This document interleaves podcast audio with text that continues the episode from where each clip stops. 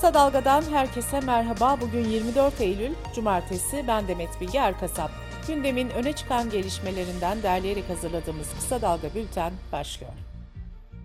CHP Genel Başkanı Kemal Kılıçdaroğlu'nun partisinin Seferihisar'daki kampında yaptığı konuşma geniş yankı uyandırdı.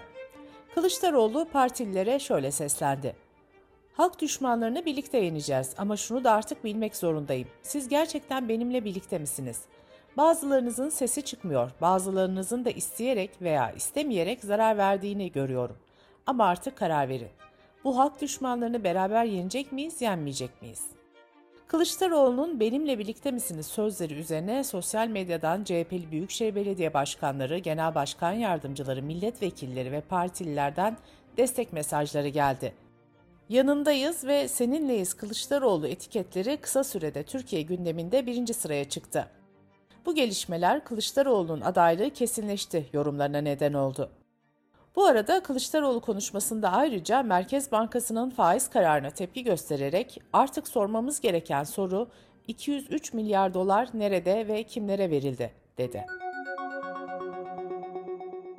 Ahmet Davutoğlu'na Başbakanlığı döneminde hakaret ettiği iddiasıyla yargılanan eski HDP eş genel başkanı Selahattin Demirtaş duruşmaya saçlarını sıfır numara kestirmiş halde çıktı.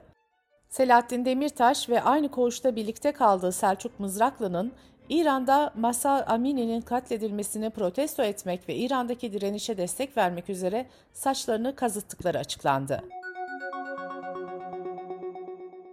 Cumhurbaşkanı Recep Tayyip Erdoğan, Cuma namazı sonrası gazetecilerin sorularını yanıtladı. Erdoğan, Kılıçdaroğlu'nun aday olup olmayacağı ile ilgili bir soru üzerine şunları söyledi. O bizim derdimiz değil, onların derdi. Biz işimize bakıyoruz. Onların derdi bizi niye gersin ki? Cumhur İttifakı kararlı şekilde yoluna devam ediyor. Anayasa Mahkemesi Başkanı Zühtü Arslan, AYM'ye bireysel başvurunun 10. yıl dönümü nedeniyle düzenlenen sempozyumda konuştu. Arslan şunları söyledi. Toplam ihlal kararlarının %70'inin adil yargılanma hakkına ilişkin olduğunu görüyoruz. Başta uzun yargılama sorunu olmak üzere acilen çözmemiz gereken bir adil yargılama meselemiz var. Erzincan'ın İliç ilçesine bağlı Çöpler bölgesinde atık havuzundan siyanür sızdığı şikayetinin ardından 21 Haziran'da faaliyetine son verilen altın madeni 3 ay sonra yeniden açıldı. Madenin işletmecisi Anagold şirketi madenciliğin zirve noktasındayız açıklaması yaptı. Antalya'nın Kaş ilçesinde Eşen Çayı kıyısındaki kum erozyonuna karşı 1960'lı yıllarda ağaçlandırılan bölgede çıkan orman yangını ikinci kez kontrol altına alındı. Etrafı iş makineleriyle çevrilen bölgede soğutma çalışmaları sürerken 15 hektar alanın zarar gördüğü belirtildi.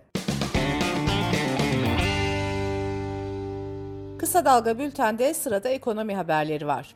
Birleşik Kamu İş Konfederasyonu halkın enflasyonu araştırmasının sonuçlarını açıkladı. Hazırlanan rapora göre Ocak-Eylül döneminde ekmek, pirinç, un, bulgur, makarna fiyatları %97.9 oranında arttı. Et ve balık fiyatları %56 oranında artarken süt, süt ürünleri ve yumurta fiyatlarındaki artış %64 oldu. Meyve fiyatlarındaki artış %200 olurken sebze fiyatları da %197 arttı. Vatandaşlar Eylül 2021'de 100 liraya dolan bir sepet için bu yılın aynı ayında 279 lira ödemek zorunda kaldı. Yılın ilk 8 ayında işten atılan ve işsizlik ödeneğine başvuran kişi sayısı 1 milyon 105 bin 947 oldu. 8 aylık dönemde her ay 138 bin 243 kişi, her günde 4608 kişi işten atılmış oldu. Bu sayıları açıklayan CHP Genel Başkan Yardımcısı Veli Ağbaba şöyle konuştu. Türkiye'de işsizlik sigorta fonu işsizlerden çok işverenlere ve yandaş sermayeye kaynak olarak aktarılıyor. İşsizler ve işten atılanlar da bizzat iktidar tarafından kendi kaderlerine terk ediliyor. Tarım ve Orman Bakanı Vahit Kirişçi şeker pancarı alım fiyatını açıkladı.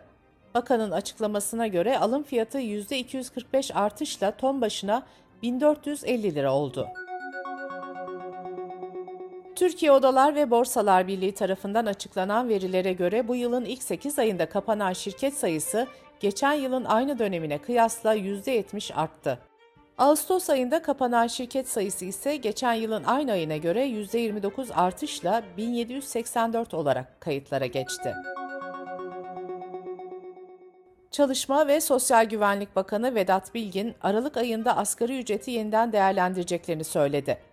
Geçici işçi sorununu çözeceklerini belirten Bakan Bilgin, EYT ile ilgili çalışmalarımızı da tamamlayıca paylaşacağız dedi. Elektrikli araç üreticisi Tesla'nın Amerika'daki 1.1 milyon aracının pencerelerinin çok hızlı kapanması ve insanların parmaklarını sıkıştırma ihtimali nedeniyle geri çağrılacağı bildirildi. Dış politika ve dünyadan gelişmelerle kısa dalga bültene devam ediyoruz. İran'da Mahsa Amini'nin başörtüsü yasalarını uygulayan ahlak polisi tarafından gözaltına alınmasının ardından ölmesiyle ilgili protestolarda en az 17 kişinin hayatını kaybettiği belirtiliyor. Amini'nin babası Emcet Amini ise kızının ölümüyle ilgili açıklama yaptı.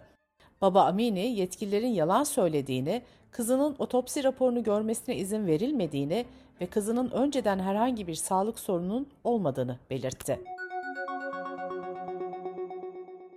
Amerika'dan ise İran'a Amini yaptırımları geldi. Yaptırım kararını açıklayan ABD Dışişleri Bakanı Blinken şunları söyledi. İran hükümeti kadınların sistemli şekilde cezalandırılmasına son vermeli ve barışçıl gösterilere izin vermeli. ABD, İran'da insan haklarına desteğini dile getirmeye ve bunları ihlal edenlerden hesap sormaya devam edecek. Rusya Devlet Başkanı Putin'in kısmi seferberlik ilan etmesinin ardından ülke genelinde düzenlenen protestolarda en az 1300 kişi gözaltına alındı. Seferberlik ilanının ardından çok sayıda Rus ülkeyi terk etmek için harekete geçmiş tek yönlü uçak biletleri tükenmişti. Almanya İçişleri Bakanı Rusya'da askere gitmeyi reddedenlerin Almanya'ya iltica başvurusunda bulunabileceğini söyledi. Alman bakan şu ifadeleri kullandı. Putin'in rejimine cesurca karşı çıkan ve bu nedenle kendilerini büyük bir tehlikeye atan herkes, siyasi zulüm gerekçesiyle Almanya'ya iltica başvurusunda bulunabilir. Seferberlik sonrası Rusya vatandaşlarının Antalya, İstanbul, İzmir, Dubai, Taşkent, Bakü, Tiflis, Erivan, Astana gibi kentlere yoğun talebi nedeniyle uçak bileti fiyatlarında 10 kattan fazla artış yaşandı. Moskova'dan Antalya'ya gidecek uçağın son koltuğunun 11 bin dolara satıldığı belirtildi. Ukrayna'nın Ankara Büyükelçisi Bodnar, Ukrayna ile Rusya arasındaki esir takasının çok zor ve başarılı bir operasyonla gerçekleştirildiğini söyledi. İsrail Başbakanı Lapid iki devletli çözümü desteklediğini söyledi. Lapid şu açıklamayı yaptı. İki devlet temelinde bir anlaşma İsrail'in güvenliği ve çocuklarımızın geleceği için doğru olandır. Tüm engellere rağmen bugün hala İsraillerin büyük bir çoğunluğu bu iki devletli çözüm vizyonunu desteklemektedir. Ben de onlardan biriyim. Tek şartımız var gelecekteki bir Filistin devletinin barışçıl bir devlet olması. ABD Ulusal Havacılık ve Uzay Dairesi NASA, dünyaya yönelik muhtemel bir asteroid tehdidini bertaraf etmeye hazırlık amacıyla tasarladığı çift asteroid yönlendirme testini ilk kez pazartesi günü test edecek. Yapılacak test kapsamında dünyaya tehdit oluşturmayacak uzaklıkta bulunan bir asteroid, uzay aracının çarpmasıyla saptırılmaya çalışılacak. Bültenimizi kısa dalgadan bir öneriyle bitiriyoruz. Oxford Üniversitesi'nden Emre Eren Korkmaz, Berlin'de kuantum fiziği üzerine çalışan Mustafa Gündoğan'la popüler bilimi ve ışığı depolamayı konuşuyor. Emre Eren Korkmaz'ın podcast'ini kısa dalga.net adresimizden ve podcast platformlarından dinleyebilirsiniz. Gözünüz kulağınız bizde olsun. Kısa Dalga Medya.